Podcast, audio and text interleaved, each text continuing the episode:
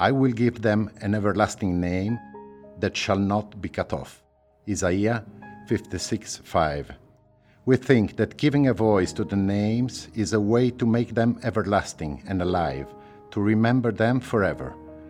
La Voce dei Nomi is a project to remember my grandfather Alfredo Tramer, whose name is within the 9,016 names of Jews deported from Italy to the death camps.